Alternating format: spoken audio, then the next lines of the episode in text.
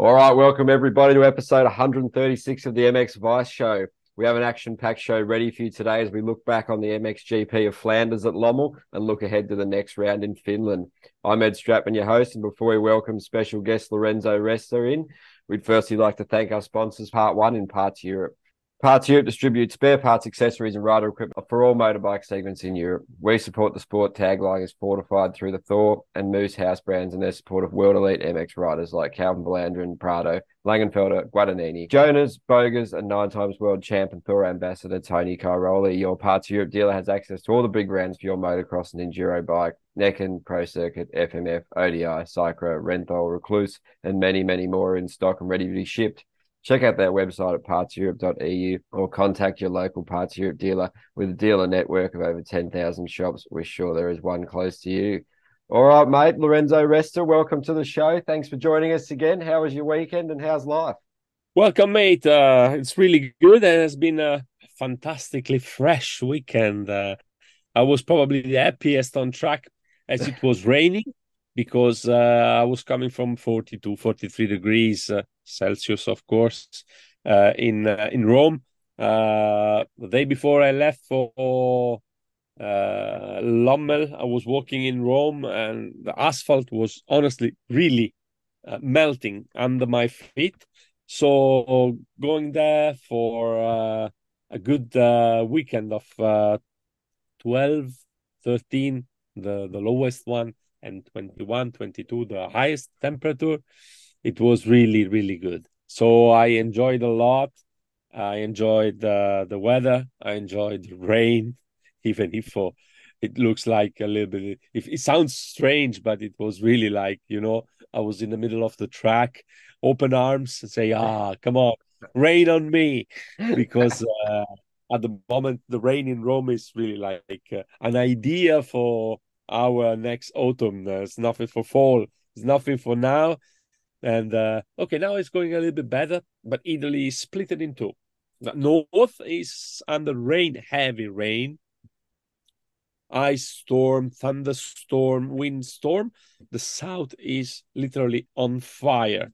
And uh, even uh, Patti was the hometown of Tony Cairoli was completely burning. I mean, not the town likely, but uh, a lot of the part of the countryside. Uh, I saw some images uh, from the sea recorded by the night. It was horrible, honestly. A place that we know very well because we go there every year with Tony, for Tony Cairoli and friends. Even the place where Chase was uh, had his bottomed uh, last year was on fire, and it was honestly a lot of houses were destroyed, a lot of activities, a lot of in- little industries. So it's a nightmare. Luckily now uh, the temperatures are going a little bit down, and uh, they're able to control a little bit the fire. But yesterday the wind was so strong they could not reach the places uh, on fire with airplanes or helicopters. So only by ground, and it wasn't easy at all my daughter also is down there so i was a little bit concerned also about this but luckily at the moment looks is quite good. But uh, you know, Catania, that is one of the biggest town in Sicily. The airport was on fire. Uh, Palermo, uh, all around the biggest city in Sicily, was on fire all around the city. Airport, everything. So no flights. Honestly, really difficult situation. So being in the fresh, uh, nice temperature of uh, Lommel under a cloudy sky with uh, little rain was a salvation. So it was okay uh, and the track.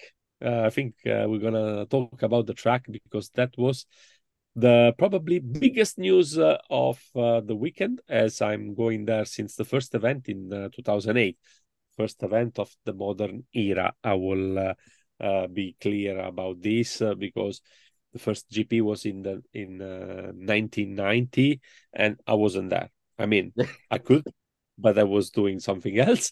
My first GP in Lommel was in 2008, uh, as is the first GP in Lommel of the new era.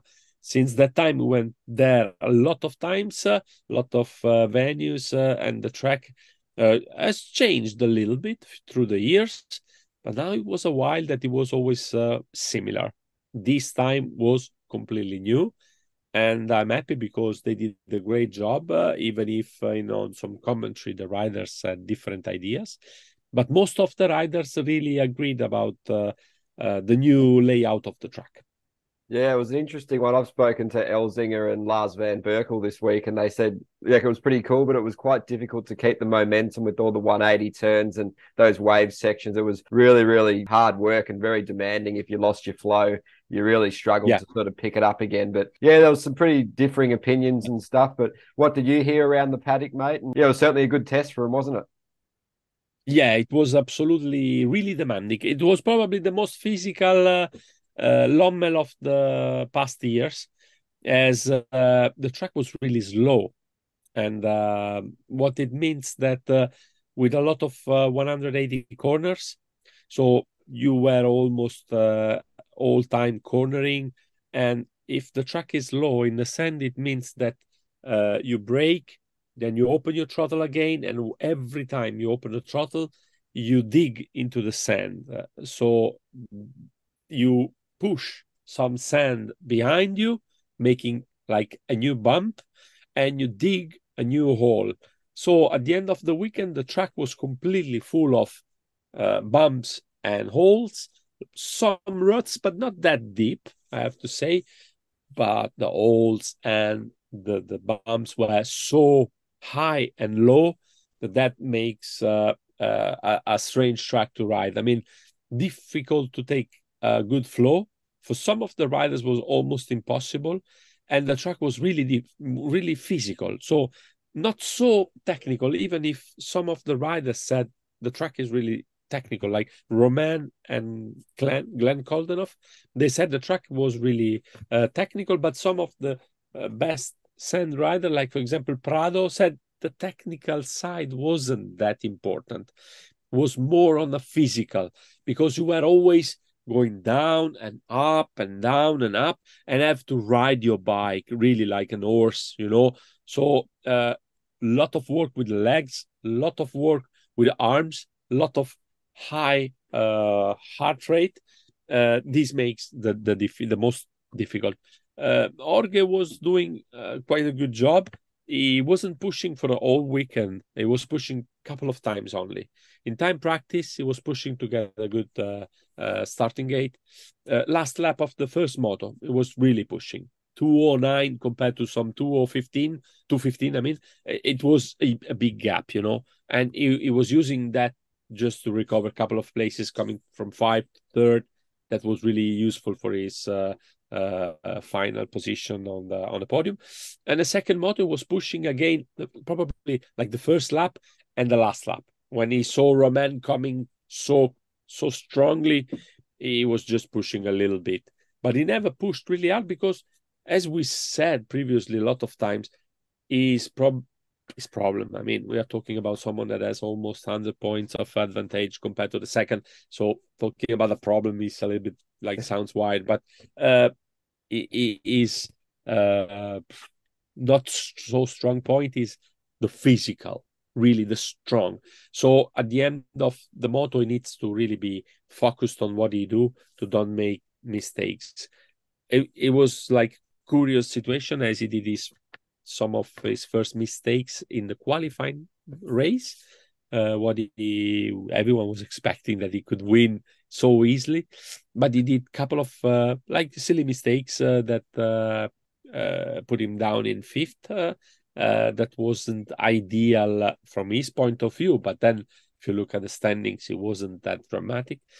Then, first moto, he was recovering well to the third place, and the second moto with the, that good start, he was able to, you know, manage, and is one of the few victories in second moto for uh, yeah. uh, for Jorge.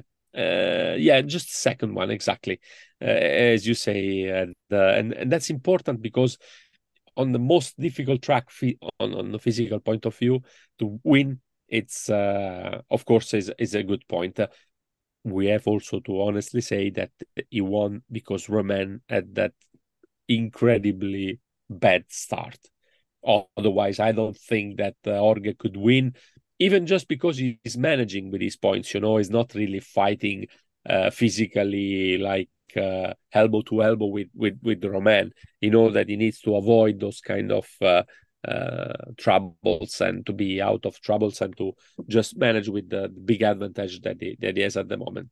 So it was interesting uh, because some of the riders said, yeah, that track was really good, really different. Some others said, yeah, it's, it's good, but still uh, not enough technical, but and, and the flow, like uh, for example, Simon Langenfelder was talking about the flow, said, I wasn't surfing the sand. Mm. I'm really happy because I did much better than last year. So to me, the track, the changes were perfect because uh, I was able to to ride pretty well, but honestly, not really able to surf the sand like we're supposed to do in Lommel.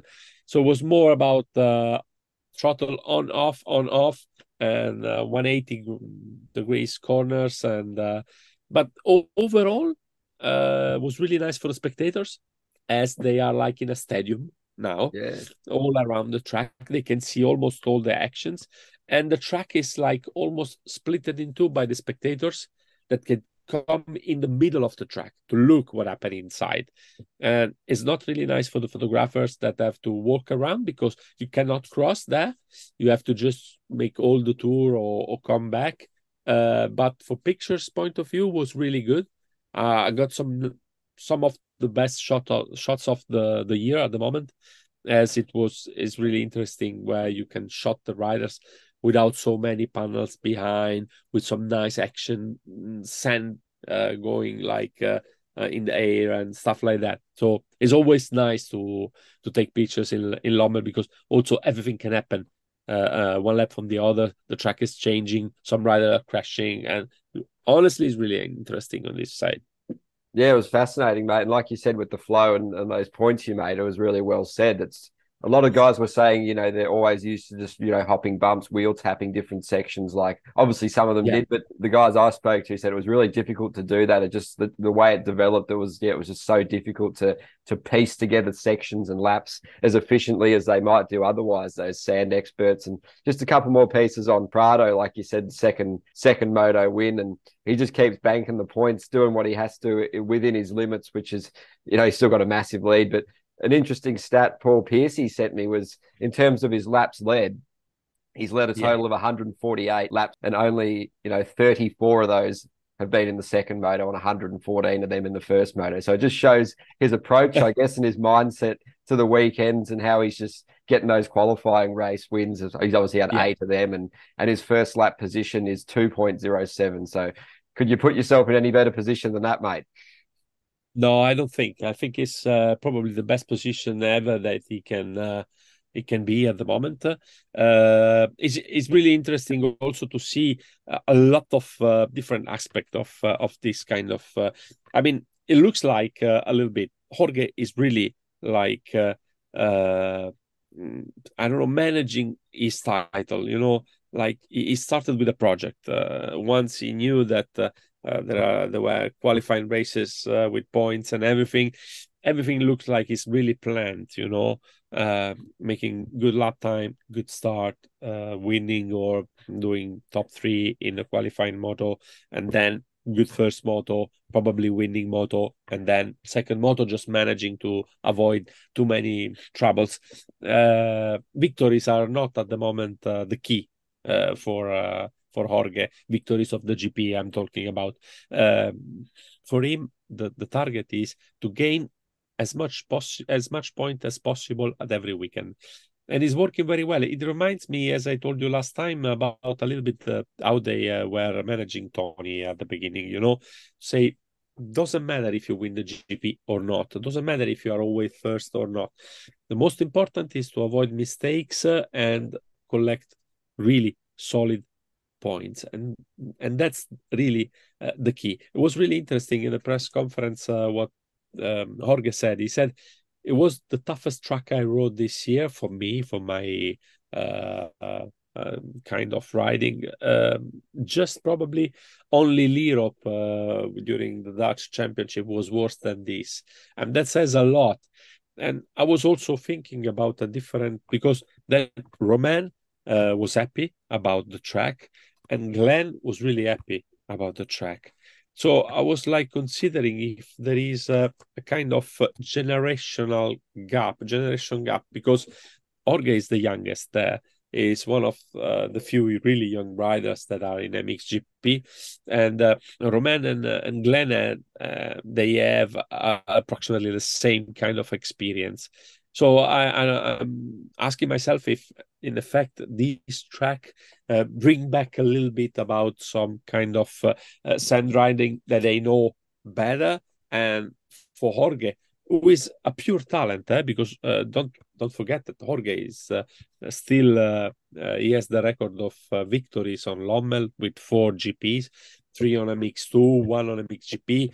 He, he did Lommel as his first race always. Then the first Lommel he did, he could not compete because he had a broken ankle, but he wanted to ride. So I think he did like uh, uh, some some uh, time practice before then said no i cannot but uh, it is a kind of paradise for him. It's one of the few places where he really can do a big difference.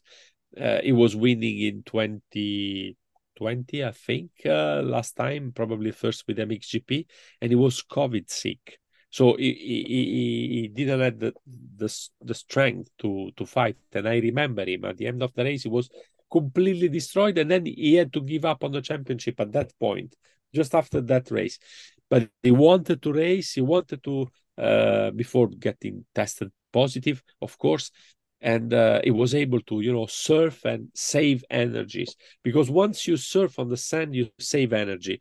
Uh, you you you're not so much uh, uh, concerned physically, but once you you're not able to surf the sand and you get down into the holes and back on the top and you go on the soft and on the soft the bike is going down and you need always to keep your front wheel high.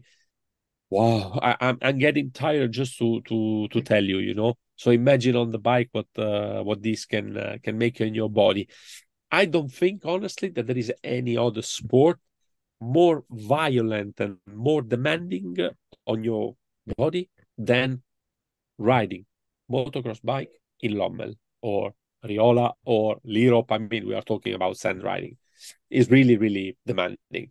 So at the end, I have to say that even if for Romain was the first vi- fourth victory in a row, what put him on a gota of Kawasaki rider, because nobody was able to win on the uh, what we call in Italy the queen class, the the, uh, the first uh, class. You know, how do you want to say, 500 to stroke or 250 to stroke in the early times, and then in the latest time, sorry, and then now MX1, MXGP. Nobody was able to do the same with the Kawasaki. It was, to me, is still a mystery why he's not signing with Kawasaki yeah. or Kawasaki is not just covering him with gold. I don't know why, because anyway, even with uh, a really tough start of the season uh, with uh, surgery on the arms and all those uh, stuff that we know. Yep. Now he's able to, yeah, I would say contend the title to Jorge because we have still six races uh, uh, to the end. And Romain is always there. He's always winning. Of course, he's not gaining so many points. Seven points in four races. And with this trend, Jorge will win the title with 60 or something points. But he's there and if Jorge made a mistake, is there. So it's really important. And uh, yeah, I don't understand what is happening at the moment. Many voices, many noises, mm. many rumors going around about Seewer in Kawasaki, maybe with Febvre, Febvre not in Kawasaki, Febvre back in Yamaha. Mm. Renaux is getting crazy about this, saying, no, I don't want uh, Febvre in the team with me because he's a fucking French with like me. Oh shit, not I'm also French. Plenty of uh, rumors uh, going around, uh, but yeah, honestly, if I was a Kawasaki not team manager because he doesn't have the wallet in his arms, but uh, in his hands, but uh, if I was a the boss of Kawasaki Europe or whatever, Steve Guttridge or I don't know, I would say come on, this guy is deserving at least second rider place in the team. I don't know, but he, he he's just showing, you know, that is. Uh, then he's of course it's the is his moment uh, when in the press conference uh, he said uh, um, that uh, the second moto he was able to do a race like probably only uh, Jeffrey Herlings could be able yeah. to do. that was a little bit too much for me to her because uh, yeah, I'm used to see what Jeffrey Herlings is able to do since he was a kid. I'm uh, I know I remember what Tony was able to do with what Stefan was able to do. So hat off what Romain did in the second moto. But I'm still one of the few that probably thinks, okay, it's Romain Febvre, it's a French rider. It's not that good in the sand. It is, of course. Mm. We saw it. We saw it down 2021. We saw it this year. It was a fantastic ride. Eh? Uh, I don't want to take nothing out of Romain, but still make, uh, yeah, just, you know, comparison with Jeffrey Herlings in the sand is Woo, okay. It was definitely a special performance, mate. You know, the speed to actually get through the pack. There's very few men that can do that in MXGP, and especially on a circuit like that to make it even more demanding and treacherous. It was, yeah, yeah it was a masterclass for sure. And yeah, four straight, it, that doesn't happen all the time. And he's up to now 116 laps led, mate. So, but his split is pretty much even between first and the second moto for leading. So he's yeah. just gonna he's just got to chip away at it and and fingers crossed. But it'll be interesting to see how that plays out. There was a few talks about one year contract, then maybe triumph for him. Did you hear stuff like that too? Yeah, I heard a lot. I heard that uh, he was refusing a one year contract. Uh, then I was talking with his manager. They said, no, it's what we want one year contract, but he proposed only two years. Then I was speaking with other people that said, yeah, but nobody's looking for a different bike. Maybe a white bike, uh, a factory 450 coming from Austria, but completely white if you know, you know.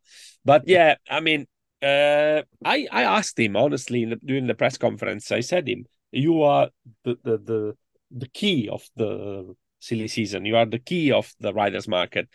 I mean, once he will take a decision and or someone will uh, said yes to his proposal, this will change completely the season, the silly season. I mean, everyone from that moment uh, will move one side or another one, but he is really uh, everyone is waiting for him. Uh, I think that we will not get so far. I think that probably first of August uh, is the terms of most of the options in the paddock.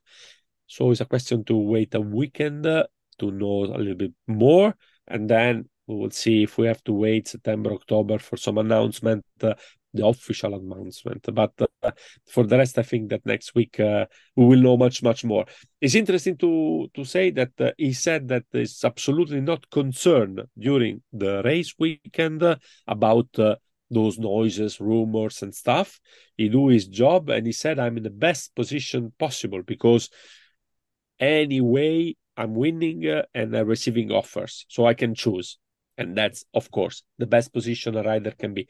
On the other hand, he said during the week, when I'm home, when I'm training, when I'm preparing, is a little bit annoying because I have a lot of phone call and uh, blah blah blah. And so, so this can be a little bit, but it doesn't look that this affect uh, in any terms. Is riding that is still fantastic because uh, he's winning his fourth race in a row. And I don't see any I mean, big obstacle for the fifth one, you know. So poker was done. Maybe now we go for the fifth. So uh, it's it's possible. Who knows?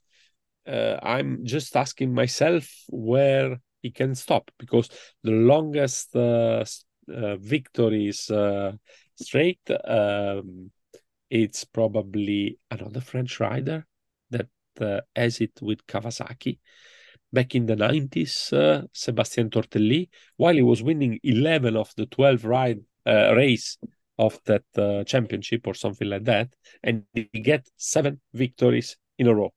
So let's see, we are at four, we missed three to equal the record, uh, maybe more. I don't know. It's interesting. I think that's something he can achieve, and yeah, why not? Because Prado's doing his thing intelligently, managing it in a yeah calculated fashion. So Febvre's kind of the, the top guy, and he's on fine form, and he just keeps bumping that price up for him, adding a few more digits on the end there for sure, mate. But yeah, another man I wanted to get your take on was Coldenhoff. Another fine showing. He's been really impressive, really through the whole year. Had a little bump in the road around France, Spain time where things weren't so good, but uh, yeah, he's been really good. The speed was impressive won the qualifying race for his first, you know, pole position of the year. So obviously he would probably wanted to you know, really get the win in front of those sort of fans in that environment that he knows well, even though it's not a home GP that's coming. But yeah, there must be plenty of talk about him going around with what his future holds because he's clearly got so much left in the tank. And for any team, he'd be a great asset with the professionalism, the knowledge of the bike, the knowledge of everything, the tracks, the situations. So much, you know, positives attached to him, isn't there? Yeah. Um, my question is uh, was Glenn really completely happy and satisfied about his Lommel? I mean, once you win your first qualifying race of the year and is in Lommel, and you show that you can be quite dominant. Uh, your technique in the sand is, uh, everyone knows, of course. Uh, uh with some rain, uh, gets even better for him. Uh, and then you start in a lot in front of your rival. I mean, I'm talking about uh, Romain, who is a French rider, specialist about hard pack and stuff like that. And you get past at the end of the race in such an easy way. Can you be really completely satisfied? I don't know. Anyway, he did a very good race. He was beating his uh, teammate. That was the point, I guess, because after Loket, uh, there was some little friction in between teammates. A lot of respect, but you know, nobody is like going for sales in this time. So uh, everyone wants to take the biggest uh, uh, uh prize. Uh, it doesn't matter if it's a friend, a teammate, or whatever. So it, it was interesting to see that he really wanted to, first of all, beat his teammates. Then, okay, going for the biggest picture, but uh, the most of uh, was uh, uh, going doing better than uh, than Seewer, who did a lot of mistakes uh, because Jeremy was able to ride pretty well. He never won in Lommel, so that's an important statistic for him. But I think that somehow, somewhere in a little part of their heart, both Coldenhoff and Vlaanderen were a little bit disappointed at the end of the race because they felt like, okay, I can be there. Once you, you won a moto in Loket and you, you are a sand rider, 100% you go to Lommel and you, you are thinking about that. You in your mind must be this like, oh, maybe I can again win a GP. But mm, there were there was a little lack of speed and of also of uh, stamina endurance at the end of the moto in all the motos so i was a little bit uh, i have to say disappointed is a big word uh, because uh, they all the ride of the top six riders i say tip, top six because the sixth place there is alberto forato so the top yeah. six riders were doing great fantastic job. So in this way, I have to say that everyone did a good job. But still, there are this kind of you know little uh, uh, shades of uh, of colors that uh, are going around in between a third and fourth and fifth place. Uh, so if for Alberto a sixth place is almost uh, a podium for someone like Vlaanderen in the sand, a fifth place is almost like losing. So um, it's it's a mixed feeling, I guess. The biggest news probably of the weekend, uh, you know what it was, uh, because this is big. Uh, are you ready, Ed? I'm ready. Next year, nothing will change in a MXGP with Yamaha. Shh, I didn't said nothing. Eh? Oh. I, I, I, I said nothing. But big meetings uh, were uh, uh, in place in Lommel. Lot of uh, top men, top managers were coming there to solve the problem. And maybe at the end, we will finish with nothing will change. Oh, okay. So this will be really interesting because, of course, we know that Jago have to move in MXGP. I don't think that he will change his team just because he's going very well with Michele Lavetti, with his team, with his mechanics, everything. It would be strange, you know, to change and to switch. I oh, I I was living in a situation like that in the past when uh, um, Tim Gajser won his first title in MX2. He got to move in the MXGT, MXGP team the next year because Japan was requiring this. the Japanese wanted him to ride as a world champion in MXGP. Team wasn't feeling at all to be ready to do this. He said, "No, I'm too young." And the Japanese were, you know, pushing a lot, saying, "No, you know, you must, you must, because you are the world champion, and we want a world champion MXGP." And he accepted, but just one condition: to stick with Gariboldi team. This was the beginning of uh, the end of Martin Honda and the beginning of the history of uh, Gariboldi Honda as we know it today as the main HRC team, the big uh, HRC team. So uh, I think it could be a little bit the same with Jago, as if Jago will win the title or not, doesn't matter. He will ride MXGP, he will ride with Yamaha. I don't think he will change his team.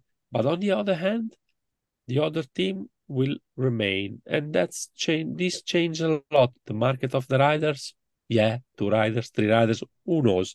But it's uh, an important, really, really important uh, match that has still to be played, you know, and uh, nothing is, is, done already. And uh, honestly, I'm happy because I, I like a lot uh, the, the guys of uh, the Wilvo Yamaha team.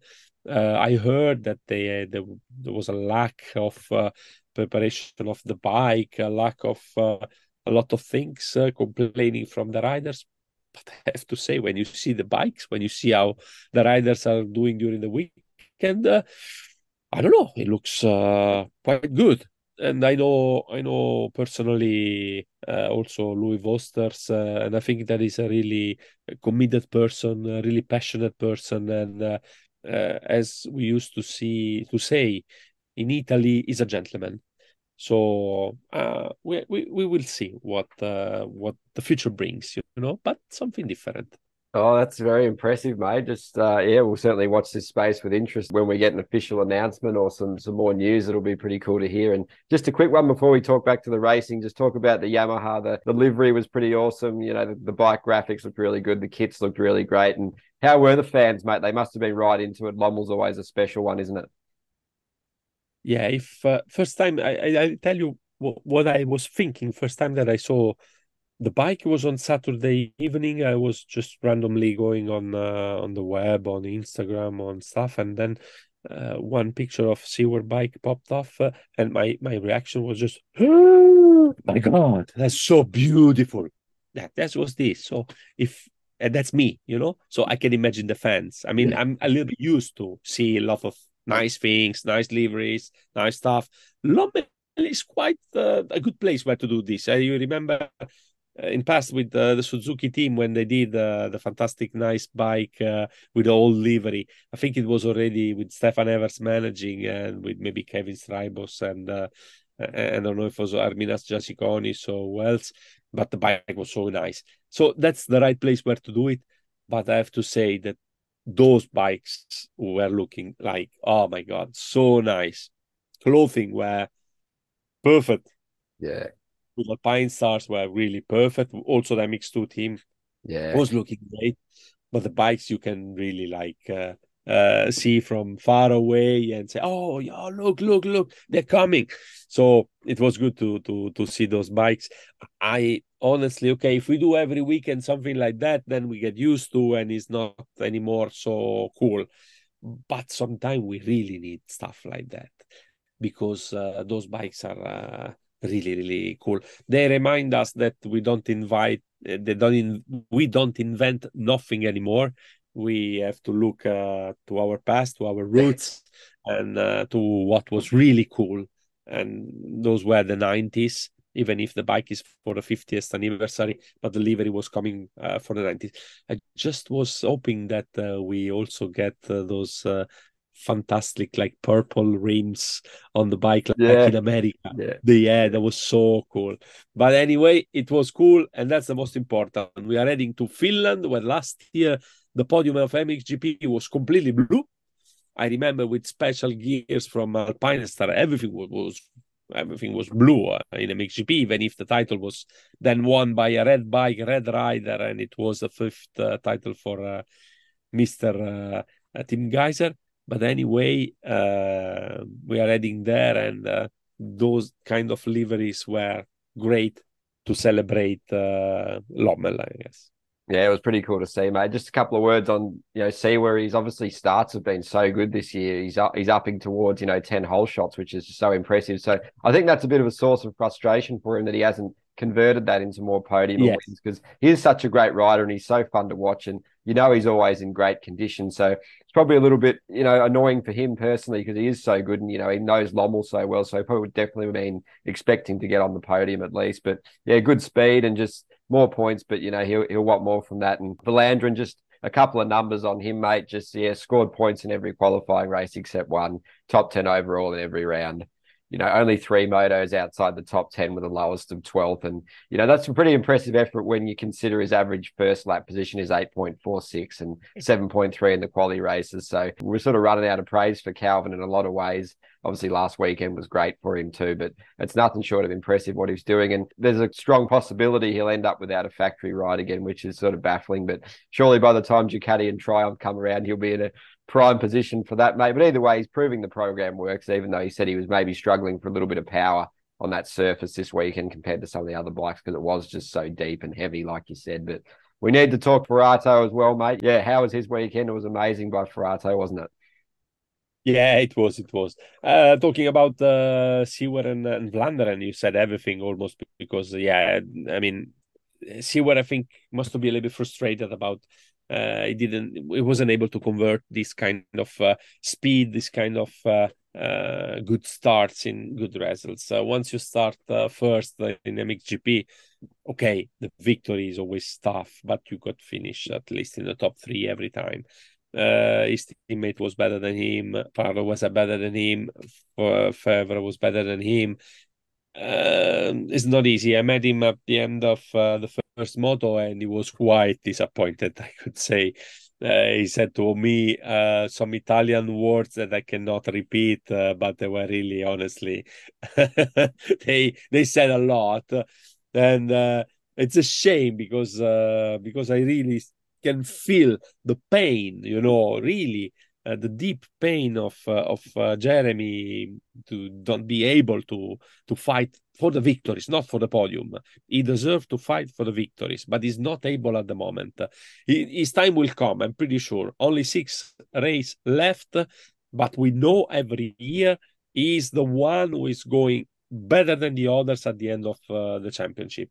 Probably the only year that he wasn't that incredibly, even if it was really good, it was 2021. But because the fight at that moment in front was so intense. But for the rest, Jeremy is always someone that uh, uh, put uh, make the difference at the end of the championship. We will see this year. It will be tough to end second this year because Romain is in a, in a great shape. But don't forget that in motocross, everything can change one day to to the other. So uh, for Calvin, you said a lot with statistics and numbers. Uh, is doing a fantastic season. Again, I I I I, I told you this uh, in past. I don't see him in a factory team, not because he don't deserve. He deserve completely. Results are talking for him, but I feel, in my opinion, that he's in the best spot possible at the moment. The lack of power, yes, is due to the new layout of the track, as we said before. Those big bumps and big holes need a lot of power. With the different flow, with the different sand surfing, power is not a key, and you can you know uh, uh, just uh, override the, the lack of power and and just go through uh, in a different way in this case uh, yeah probably the lack of power was a little bit hurting him because yeah but like also you know uh, Loket has big uphills and stuff like that, and he was able to win the moto. So, uh, yeah, uh, I I read a little bit more frustration in his words than uh, uh, really a lack of power. But anyway, Forato, fantastic. Probably the the better the worst race of the year was Loket, where everyone was expecting. I was talking with people saying, "Oh, maybe can finally get this podium done in in Loket because hard pack, because and in fact it was one of the worst race uh, due to the fact that he did both races and he went 12th overall but uh, in in Lommel uh, I wasn't expecting to see him that good and he was he was drifting with the bike on the, on the first corner at every lap you know first corner after the start yeah.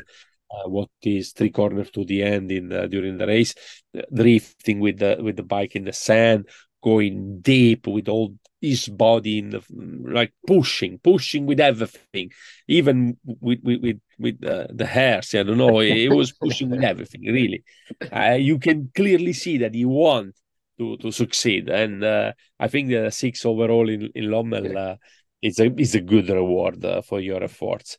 Um, I was going to ask, is there any special preparation and you know catalyst for his such good performance in the sand? Because obviously it's not a surface a lot of Italians are particularly comfortable with, and you know maybe him in the past too. But it's very impressive, mate. Was there any sort of factors you can point to?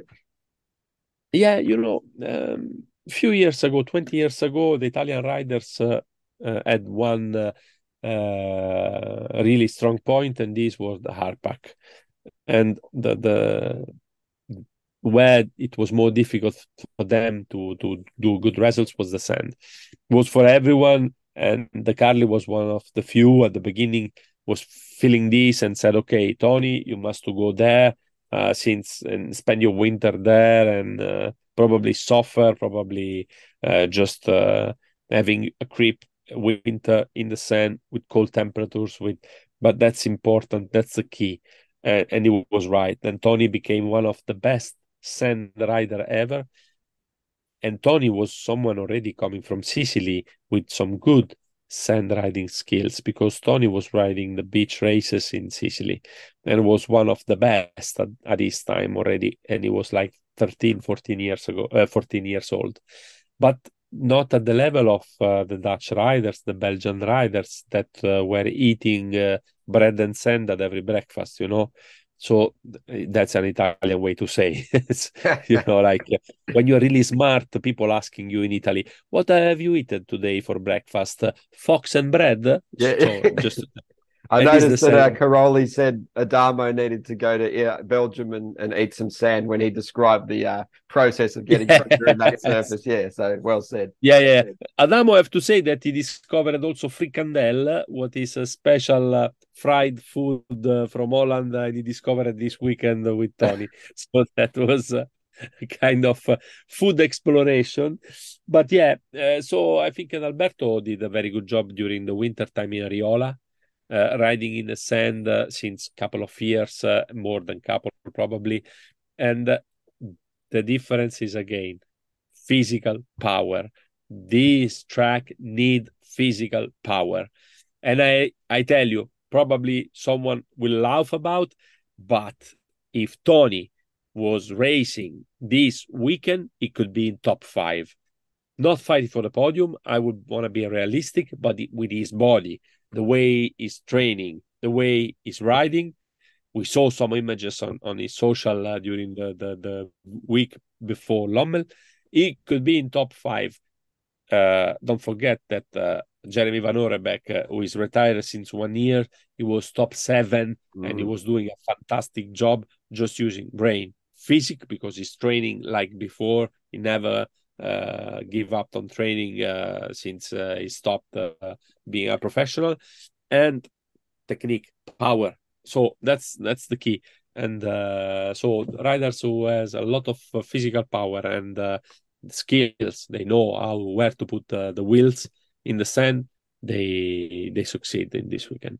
Yeah, absolutely. And just to touch on Van Horebeek, I did an article yesterday on MX Vice if anyone wants to read it. Just yeah. since he's filled in, it's been very impressive, mate. Obviously, he's shook off the rust pretty well after Germany. He's just getting top tens and almost like he was never away. And you know, he's yes. making that making that standing construct Honda look really impressive. And it was cool to see yeah. Bogers had a good, better result. And he said that he's been, you know, Van Horebeek's been doing some testing and getting the suspension into a better place and just having that knowledge and expertise has definitely helped him, you know, after, you know, essentially being retired, even though he does the Pirelli test riding and this kind of stuff. So he still yeah. has that base, like you said, mate. But he's certainly been an asset. And I think he's going to do the last one in Finland this weekend and then he'll slot back into retirement. But yes. nothing short of impressive what he's doing, isn't it, mate?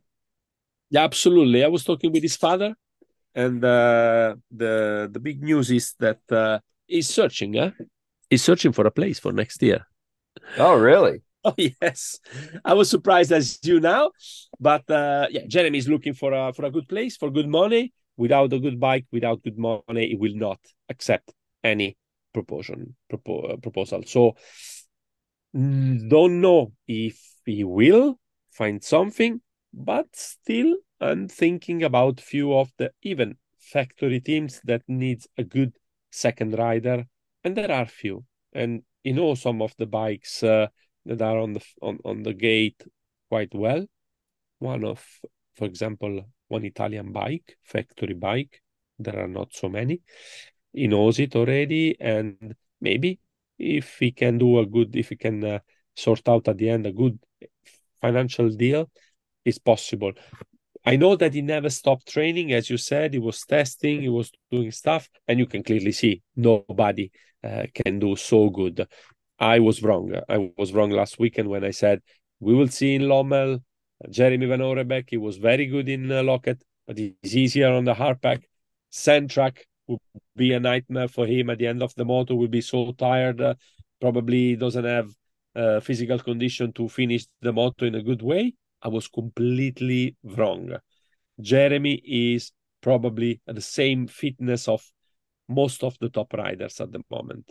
And he showed with his technique, his physical condition, he was able to to to score an incredible result during this weekend.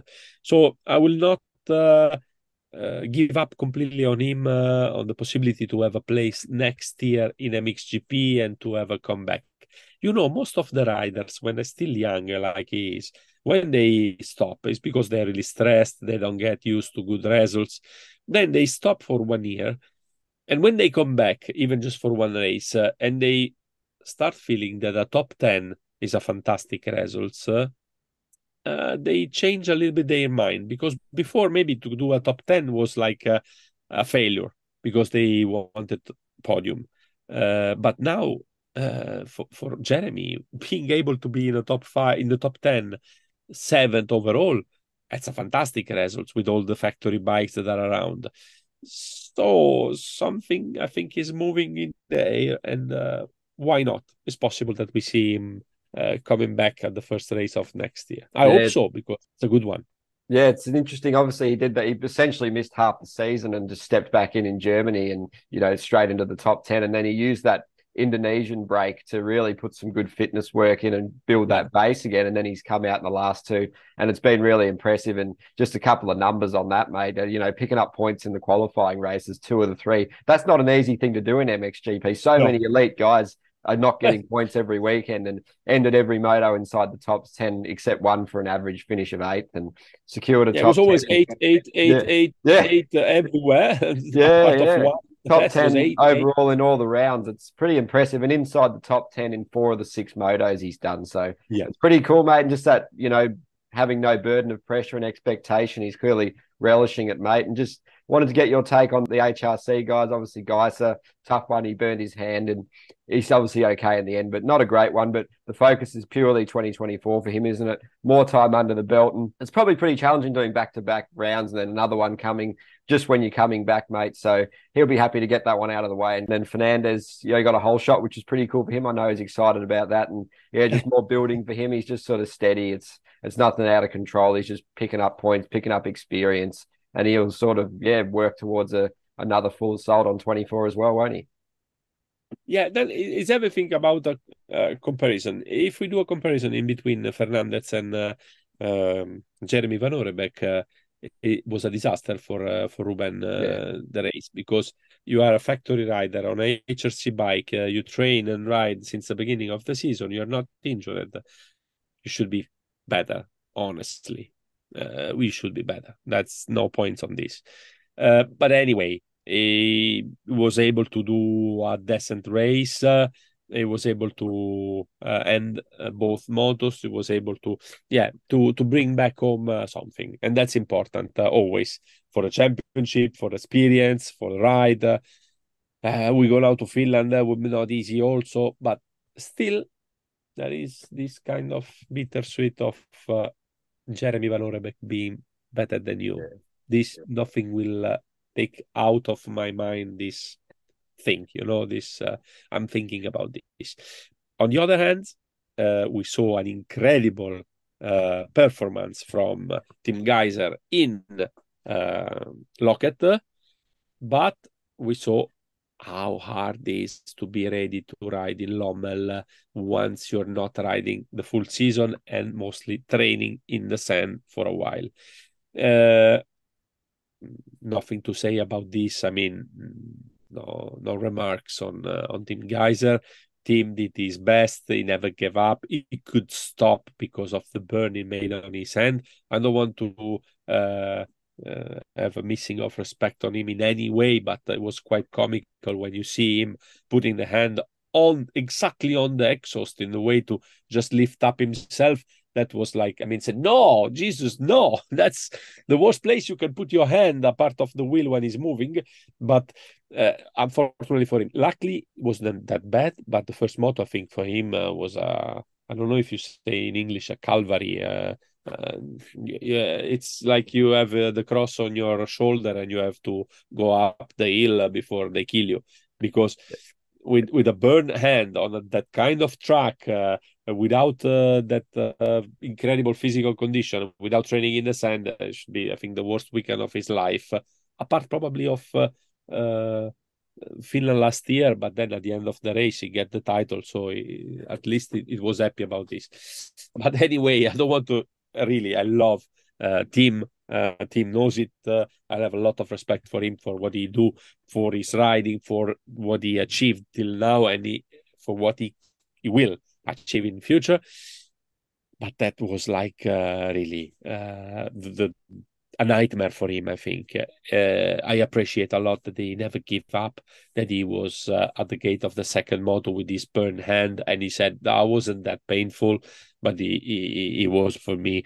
And uh, and to say yeah, I'm. Uh, it was a good training. I had to do it even if I wasn't ready to.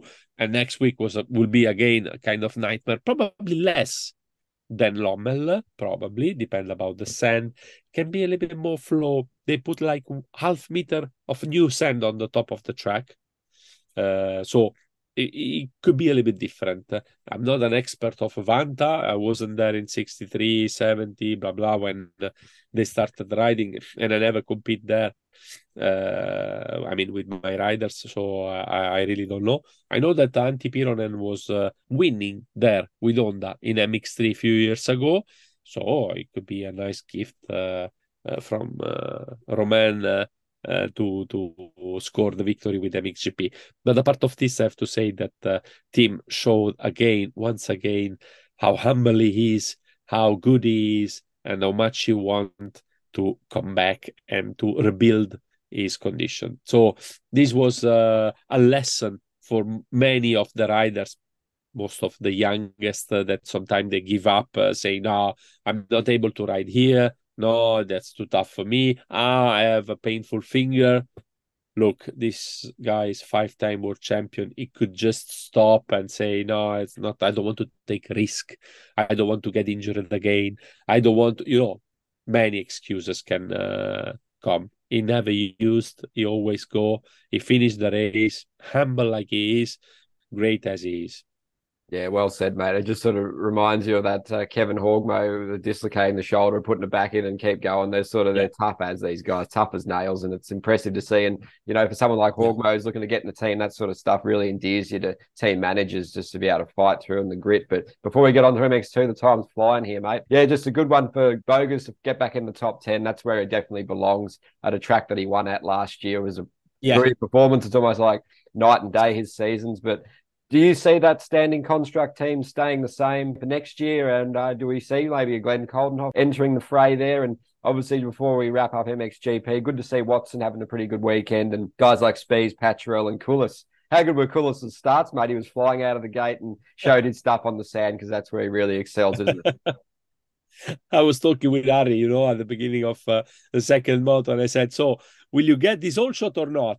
Because you are trying so hard every time to to score an all shot, but you never do. So and he was laughing and said, "You know, I'm doing my best." I said, "Yeah, I know, I know for sure. Isn't easy." But uh, I was able to start in the top three every time, you know, like uh, qualifying moto, first moto, second moto. he's a great sand rider. Uh, he's a nice guy. He's a little bit shy, but always smiling. Uh, uh, I hope he will ride also in uh, East Finland as uh, is uh, is one of the plays that he for sure know better than uh, any other. So who knows? Maybe he will get an all shot there. Uh, anyway, it's uh, it's a good guy and he was doing a pretty well job. Uh, for what concerns Paturel, uh, unfortunately broke the bike probably Saturday during qualifying moto. Uh, I saw him. I was with him, uh, so probably Saturday. But anyway, uh, he was able to to put on another good weekend. Uh, not the best he, he, he will uh, uh, hope for, as he had also special gear made from shot with yellow stuff, yellow bike. That was really cool. But anyway, it was a good weekend also for for the rest of the field for Bogers, uh, it was good. It was really good uh, in, in, practice. It was really good. You can see, but uh, it's it's so strange that uh, someone that uh, is living his worst season probably since a couple of seasons, uh, maybe more, was just able to do good a good race and and be in the top in the top ten just in this moment. I hope the momentum will he will keep the momentum also in Finland, but honestly, season is not that good. Uh, is a good tester, very good tester. Was used by KTM for a long, long time uh, just to have a good feedback on the 450, and uh, and he's a guy who knows uh, very well uh, how to ride. Uh, he has one of the best coaches out there. That is the father of his wife. and um, John Van den Berg, and and so for sure he has everything. You know, what about the standing contra- constructing for the next season? I don't know, honestly. Uh, Jonass is uh, at the moment a, a new object uh, as uh, it's uh, just flying around the team, uh, getting injured at every time. It's it's painful to see such a talented young rider being in in trouble in this way, you know, in this moment of the season, and this is going on since the beginning of the year. So it's a shame. I hope that he will uh, find a good deal for next year. I don't know if they will remain there or not. Uh, on the paper, it looks like a good formation, you know, a good team, uh, but good bike, good team, good riders. I will not change so much because, but you know, when some youngest rider coming coming from MX2 or stuff like that, uh, maybe approaching you, yeah, uh, for what concerns Glenn, I know that he's looking around, he's searching for. He asked already to few factory team also to, but he's asking for a lot of money. He's a super professional rider, so he knows his value, and he's putting on the table what he wants. And for many of those teams, it's too much at the moment for a second rider. So he has to wait a little bit to see what is happening. Probably prices would go a little bit down, but uh, we'll see about standing construct. Of course, we'll see. Yeah, it's going to be interesting, mate. And just a couple of words on Watson, maybe for the British audience. It was great to see him back out there because you know he belongs in the top ten and he's got all the skills to be a major force in that class, doesn't he, mate? Yeah, it's not uh, it's not uh, something that surprised uh, to see him doing well in the sand as is his favorite yeah. uh, surface, favorite favorite soil. Uh, I'm uh, it's a shame that Alessandro is getting injured often because uh, uh, together they were doing very well. And I think they were pushing each other. They were uh, really making the team, you know. Uh, and at the moment, he's a little bit like alone. He did well. Uh, I hope he will do again in Finland in the same way. Um, I don't know because uh, I, I like a lot this kid. it's um, it's a great one uh, very nice character, very humble person. Uh, maybe sometimes too much polite also on the track, uh, but it's someone that really deserves uh, another uh, another opportunity. So I hope that um, they will keep him for next year.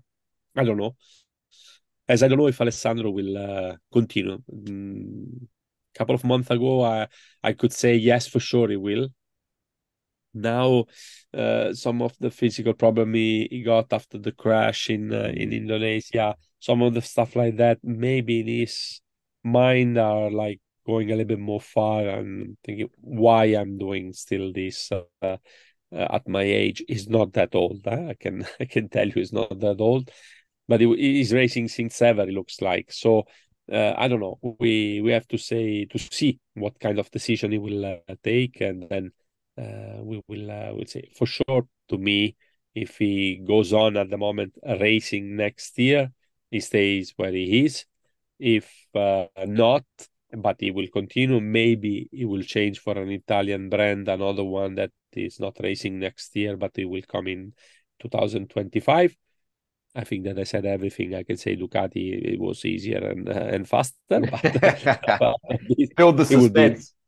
Yes, it, it, will be great. I mean, uh, to see Alessandro on a Ducati and not in uh, Superbike or MotoGP, but in motocross. I still have to be used to. Eh? When I say Ducati racing, uh, I say, okay, what they do with the slick tire in, in motocross, but no, in fact, they, are, they will do a motocross bike. I have to put this in my mind. Ducati will, will do motocross bike. I will repeat this every morning uh, when I wake up. okay, Ed, say with me, Ducati will do motocross bikes. Ducati okay? will do motocross bikes, mate, and it's coming. Oh, and oh, you are doing pretty exciting. Yes, you are doing pretty well. Even from the other side of the world, in Australia, they know that Ducati will do motocross bike. I want to see a render, but a real one. I don't want to see yeah. the design made by the designer on Instagram. I want to see a project, you know. Only one year and a half before we see the biker riding, competing, maybe internationally in Italia with me yeah. in the pit lane you know, talking with, with, with team manager, with riders, say how it is to ride the red beast uh, in the yeah. no. I, I have only to imagine why. I want to know more. Well, that, that remember that series you were doing the English broadcast as well with Paul Malin, and so that'd be a good little precursor to the full season to give it a run out there, mate. But before we sort of wrap it up, we've thrown over an hour now. But yeah, MX2, mate. Jago was yeah perfect weekend, third sixty point round of the year, so he was pretty flawless, mate. You couldn't really fault that ride. He just did what he had to do, just so comfortable, and yeah, it was a class above. And yeah, talk about his title rival Andrea had a bit of a weekend to forget, even though his riding was actually quite good, wasn't it, mate? Yeah, if I think about uh, the only comment I can do is like, I mean, what do you want to say about a guy who is always on top, on top in a qualifying mode, on top in race one, on top in race two, started first always. It's okay. I mean, uh, I think that in the year where it was more difficult to succeed, he will succeed at the end. His riding is a little bit higher than anybody else at the moment in MX2. He's showing that he's doing pretty, pretty well. The bike is fantastic. The team is doing a fantastic job with him. Uh, so I think, he, of course, he deserved what he did, and he did very not easily because uh, he had always like this Lucas Coenen uh, on the shoulders, you know, that wanted to to succeed. It was amazing to see Lucas at the end of uh, the weekend on the podium with like a disappointed face uh, yeah. because the minister of the sport was there and he was uh, like looking at the crowds and everything. Look, I'm already more popular than Jago Geerts. Uh, I'm my first year in MX2, and it's like this, believe me and I didn't win. Why I didn't win? I should win. It's easy. You just need to be faster fastest than anybody else. And you see from his face that in his mind, he's already the fastest. It's amazing when you see guys like that. It's like talking about uh, the Lawrence brothers. It's like talking about Herlings when he was young. Those guys are different. We have to. Um, okay, now I will say something that put me in troubles. Them, I'm sure, because people will misunderstand and will think, ah, you just talk because you are not on the bike. Jago Geerts is an incredible rider. He's doing a fantastic job. He has some skills that nobody else have. He has a speed that at the moment nobody has in MX2. This kid will go in MXGP. He will succeed, and I'm pretty sure that one day he will win before a title in MX2 this year, and one day he will win in MXGP. We saw him riding in Red Bud, and it was just great. But when you, it's difficult to get passionate about uh, Jago Geerts when you see this really nice kid, believe me, he's such a polite kid. Uh, he has a great family behind him. The father was the mechanic of Marnicq Bervoets, uh, passionate about motocross. They put everything in motocross, what everything they had. But it's like uh, another rider that I love, Steven Ramon. you cannot be passionate about Stephen Ramon. You cannot be like, uh, you know, there are riders that are different. Uh, Steve uh, won two titles. Uh, he's one of the greatest uh, rider ever, probably, but he never put on fire the spectators. Uh, if you know what I mean. You take one guy like Lucas Coenen. Uh, is his first half season in MX2. People are already getting crazy about him because there is a different uh, kind of feeling that you have with these kind of riders. And and you see 15 16 years old 16 years old kid first year is the rookie out there. His second in lommel. First time he was riding a race in lommel and he's disappointed. He's looking around like why i'm not on the first step? So these give you the value of this rider Everyone it was like else... impressive with his home GP as well, how sort of cold and unaffected by everything he is, isn't it? Yeah, yeah. Everyone else could be, you know, just just happy about. And he was like, he went on the podium with, with open arms saying, I'm sorry. I'm sorry. He was with the minister of the sport and he wanted to say, look, yeah, this guy won, but I I am Lucas Coenen, and you know, you will you will mm, hear about me in future. And everyone will know about him in future both sides of the oceans uh, nations whatever. So it's uh it, it, it was great what he did. So first of all Jago did the perfect weekend uh, was able to recover a lot of points. From 40 to 13 is a lot of points. 27 points uh, uh, in in in one gp uh, it's it's a lot. Andrea honestly showed that he did a, an incre- incredible, impressive uh, step up in the sand. He was riding pretty well. He was second uh, behind uh, Simon Längenfelder just for 12 thousandths of seconds in the practice. What is in Lommel, nothing.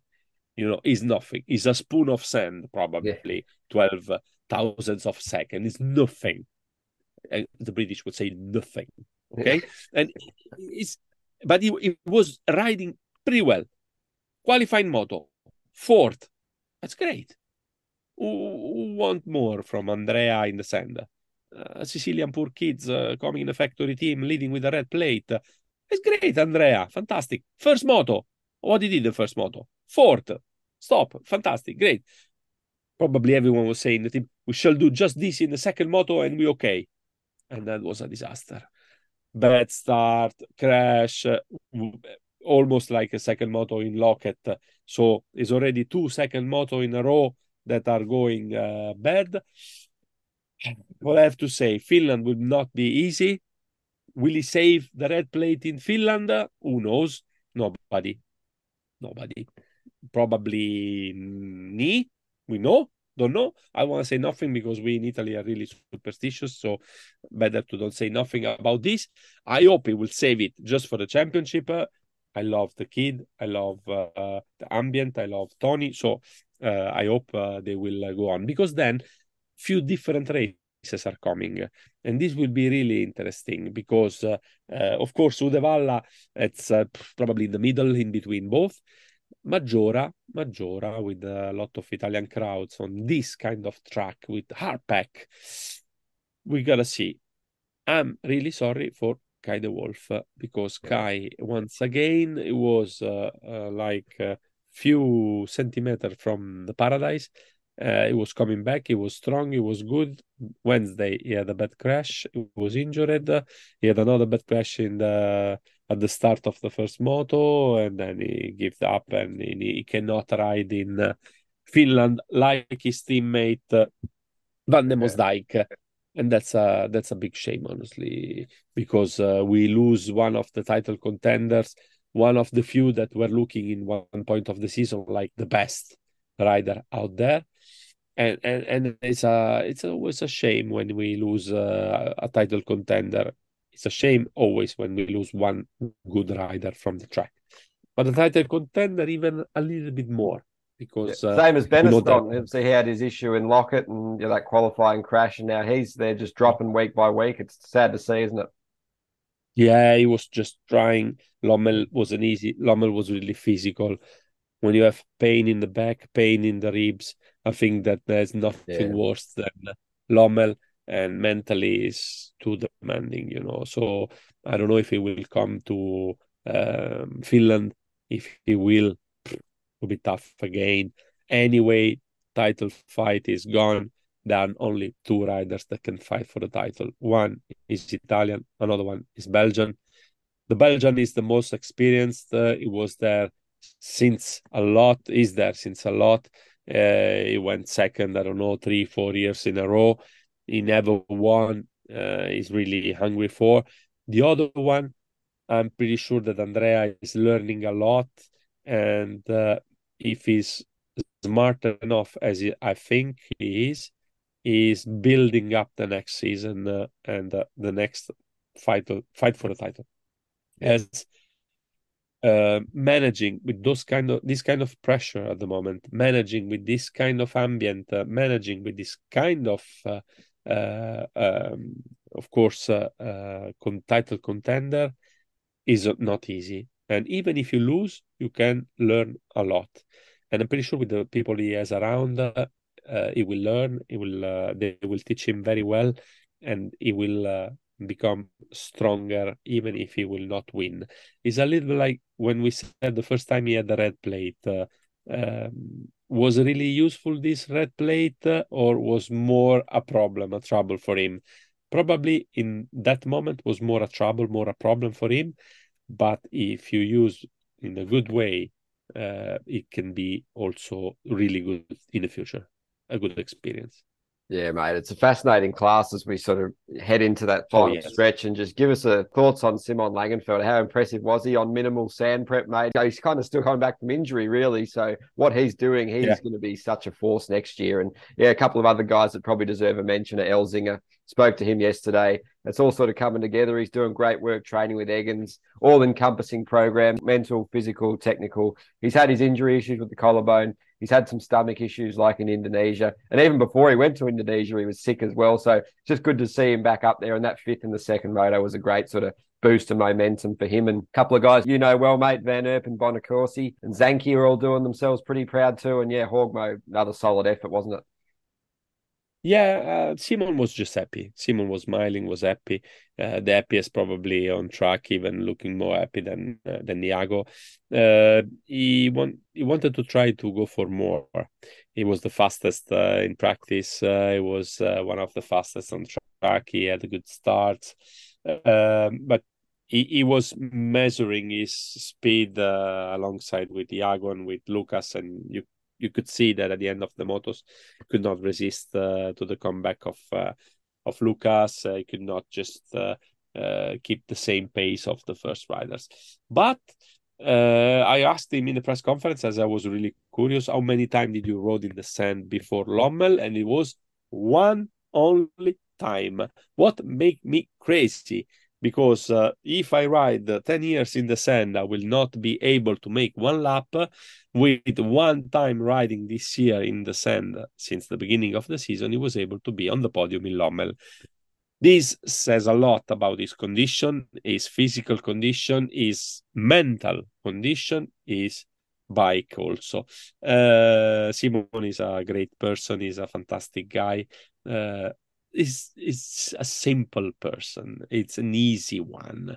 Uh, there's not so many things. You see him. Uh, don't, you don't have the same probably equivalent in uh, Australia, but uh, he has a Fiat uh, Fiorino pickup, what is uh, a little, little, little pickup from the Fiat that uh, in our region, for example, uh, the shepherd, the shepherd used for going around with, you know, the dogs and the sheep, and and it's it's and he's just happy, happy to be there. He's grateful when you see someone that is happy and is grateful and is training hard and is doing what everything he needs uh, he he do well because uh, everything comes together. Um, we will see what happen in uh, Finland. Maybe another podium is uh, coming from him, and and I hope so. I hope so for him. Uh, for the rest, yeah, Rick was doing very well. finally, as the uh, qualifying race wasn't probably the best one. First moto was okay. Second moto was much better. Don't forget that this kid is European champion in charge of the EMX 250, the class who is delivering the most of the champions or the good riders out there at the moment. He was the one one of the few to beat the uh, Coenen brothers, even if from middle season on, he wasn't able to beat any uh, any of uh, the Lucas Coenen uh, on track because Lucas was winning seven out of eight motos at the end of the the championship. But still, you can see that there is a kind of difference in between Rick and Lucas. For example, what I told you before, one is a champion the other one is an outstanding champion, uh, is an outstanding rider. Uh, Rick is a champion. He won uh, the title in EMX 250. He did a good job. He's learning, he's growing. Uh, what happened in uh, Loket is already behind the shoulder and is really important at this age to go on and to uh, to do your job and to keep going and he did it. So well done and hat off for the team and for himself for what he did. He did, it. and also he had a lot of sort of anxiety and mental problems at the start of the year, adapting to the class and the pressure. So it's cool to see someone come yeah. through that too, isn't it? Yeah, in, in fact, uh, it's something that I cannot understand completely. I mean, you are coming in one of the best team, and that can uh, create some of the pressure. But you are not the top rider. People are not expecting from you to be on top. You have two very good teammates. Probably one is the best uh, of the class of the category, and is Jago. The other one is one of the best. He won before you the EMX 250, EMX uh, 125 title, and is uh, already a GP winner. So to me, in this kind of situation, uh, is the best one for a young rider because nobody's pointing on you to expect results. You have the time to learn. You have the time the the the problem is when you are really young and uh, something happened and you are in front you know your teammate is getting hurt and is up to you like we saw with Ruben Fernandez uh, like we saw with Andrea uh, um, Andrea Adamo that uh, found himself uh, leading the series uh, while nobody was expecting at the beginning of the year stuff like that. But when you start a new championship you are of course, reigning champion of EMX 250, but you are a rookie. I think it's a good situation uh, to you know that you have your place, you know that you have it probably from the year after. Also, nobody is expecting at the beginning too much from you. So, but still, he was putting probably a lot of pressure on himself. Some little injuries happened, some uh, sickness happened, and it didn't his uh, season that easy. Uh, but still I was happy to see, for example, Andrea Bonacorsi doing very well. Unfortunately for him, he had an in, uh, a problem with the bike, and uh, second moto he had a, a, a, huge crash with another rider. Uh, he was uh, um, not injured, luckily, but uh, he had pro- a problem with a hand, and he was forced to go away with the ambulance. But nothing is broken, so that's already a very good uh, thing to know. Uh, but still, Andrea was really able to to put on very good laps and to be there in top. Like Ferruccio when he started the second yeah. moto in the in front, was able to ride him very well. Uh, I don't know at the moment, and that's a luck from from from myself for my preparation. What about Marc Antoine Rossi that was injured in uh, uh, Loket? if everything is okay, if he's just recovering, I don't know if the shoulder is perfect, if he needs some uh, uh, some kind of surgery. I don't know. So it's a it's a lack from me. Uh, but Ferruccio was doing pretty well, and that's really important, I think yeah, it's cool to see those guys out there and mixing it up and testing themselves again because yeah, there's a bit of a gap in that schedule, and it's good to fill the void by doing some of these races yeah. just to keep up to up to speed. And any final thoughts from Lommel in MX2 or MXGP, mate? But yeah, before we sort of go into the Finland predictions, are you going and are you excited? And in terms of my predictions, I'm it's hard to really think it's going to be not more of the same, isn't it? Yeah, I don't. I don't think that for. I mean, MX2, we we said almost everything. Uh, what uh, uh, what we had to say. Uh, for what concerns Finland, uh, we don't know the track, but we cannot expect something really, really different compared to Ivinka, for example, or Hyvinka, like they say the Finnish. Uh, it's nearby the, the airport, they I know, because everything is quite easy uh, from uh, from the airport. we know that Finland, the tracks are always in sand, as I said to you, I was speaking with uh, Antti Pyrhönen. He said that they uh, took their uh, approximately 50 centimeter of sand on the top uh, of uh, all uh, track. It will be a sand one. Uh, Jago Geerts, Romain Febvre, Jorge Prado. Those are the names. of course, um, Glenn Coldenhoff can can perform very well. I could expect a podium from Calvin Vlaanderen and also I have to say how much uh, Seewer want to uh, cancel uh, uh, Lommel and uh, go on the podium in front of his teammate, for example, stuff like that. For the rest, uh, it would be important for Andrea to keep it cool, to keep it quite cool. It would be easy because it would be like 30 degrees, uh, 20 degrees maximum with a kind of average of temperature of Northern Europe that are not so high but uh, yeah, I, I don't expect that much. A lot of uh, surprises. Uh, that's what is for sure that to send specialists like Ron Van Emostijk and Kay de Wolf are um, home uh, recovering. So at least one spot of the podium is free for someone. Lucas is doing pretty well. Uh, Simon also. The rest of the field is a little bit a little bit far from those three riders. And uh, yeah, anything you like to share on silly season or just any sort of final thoughts, mate? And I'll do the sponsor reads and we'll wrap it up because it's gone a bit too fast and a bit too long over your sort of schedule here, mate.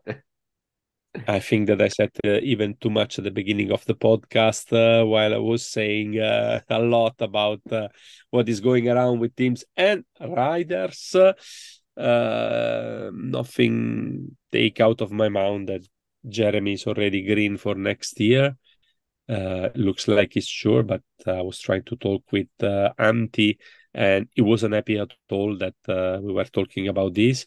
So we'll see. I mean, it's not too early because uh, uh, we have only six GP left in the season out of 19, what is a lot. Uh, so mm, it's not too early to talk about those things. It's uh, already time to know what are the teams for next season. Yeah, it'll be interesting to see how it all plays out, mate. Thank you again for your time, mate. And before we let you go, I'll just thank the sponsors in AS3 Performance Parts, the home of aftermarket motocross and enduro parts, from hardware and protection parts, including skid plates and radiator braces, to performance cooling parts, including silicon radiator hoses and oversized impeller kits. AS3 also have a huge range of brake, clutch, and gear levers, all with different features and adjustability. Check them out online at AS3 Performance, mate. And fittingly, Kawasaki Motors UK are pleased to announce the arrival of the KLX 140R range. The easy to ride 140R lineup offers 144cc engine plus suspension and push button electric start, making for great trailblazers. The KLX 140R machines come in three different sizes, ranging from junior's first tentative steps to pushing the door wide open on adult riding. The highly regarded KLX 140R range is ready and willing to add fun and enjoyment in 2023. Contact your local off road dealership for more information. All right. Thanks, Lorenzo, for joining us again, mate. It's been another cracking episode full of insight and great knowledge that you bring. So, all the best for the weekend, and we look forward to catching up next week. For sure, mate. Thanks a lot to you too. Uh, it was always a pleasure and a big honor to be here on the MX Vice podcast uh, talking on the other side of the world uh, from you. So, Australia, Italy, that's uh, this connection is make me always like being a little bit like you know emotional because we are like 20,000 kilometers distance and we talk in the meantime looking each other. So uh, thank you. I hope it will be a fantastic weekend. Just one word uh, more if you let me have like one minute. Uh, i was uh, honored uh, to be invited personally from Giuseppe Luongo to the 40th anniversary of uh, the GLO organization, Giuseppe Luongo organization, or uh, Action Group, uh, or uh, Infront, uh, or uh, uh, Youthstream, as you want to call it. there is always one name behind, and his name is Giuseppe Luongo. I'm was personally inside my mind celebrating my first 20 years in motocross. There's not a lot because uh, all my colleagues are older than me and much more experienced than me. But uh, I collected a lot of uh, different experience in uh, motocross through the years. I went there as a cook. I was chef cooking for the riders in 20 in 2004. I wasn't talking uh, a word of English, and uh, I was just there to see the world, to travel the world. 20 years after, I'm still there. I'm still the same person. I'm uh, doing my little things or, or, my sheets, as they, they say. And uh, I'm trying to always do my best uh, as it was a, a plate of uh, pasta. Um, but Giuseppe, um, that day when uh, I met him uh, was in Zolder 2004. It was the first GP for Youthstream as an organization, and it was the first GP for me and the first GP for another young rider that uh, will write some of the most uh, incredible pages of our sport. That was Tony Cairoli, and uh, so that uh, Zolder Grand Prix, in my experience in my life, uh, was uh, really a, a key point, a turning point for a lot of things in uh, in the history of the sport. Not, of course, because I was there, eh, but because it was the first GP of uh, in front of uh, Youthstream and of Tony Cairoli. Twenty years after, uh, we were seated uh, uh, closely. Uh, I had the chance to say thank you to Mr. Luongo, and he was changing our sport forever. because before him, motocross was different. Today, motocross as we knew it, we know it, uh, and we live it, and uh, uh, we work on it, uh, is because there was one Mr. Giuseppe Luongo uh, on our uh, road. So thanks again to Giuseppe and for what he did, also personally for me it was a big honor to be there and to celebrating together as before I did for his 25th anniversary and 30th anniversary. This time was 40. I don't know if I will be there for the 50th, but who knows? I hope so. Thank you. Well said. It's a good note to end on, and all the best, and we'll speak soon. Ciao.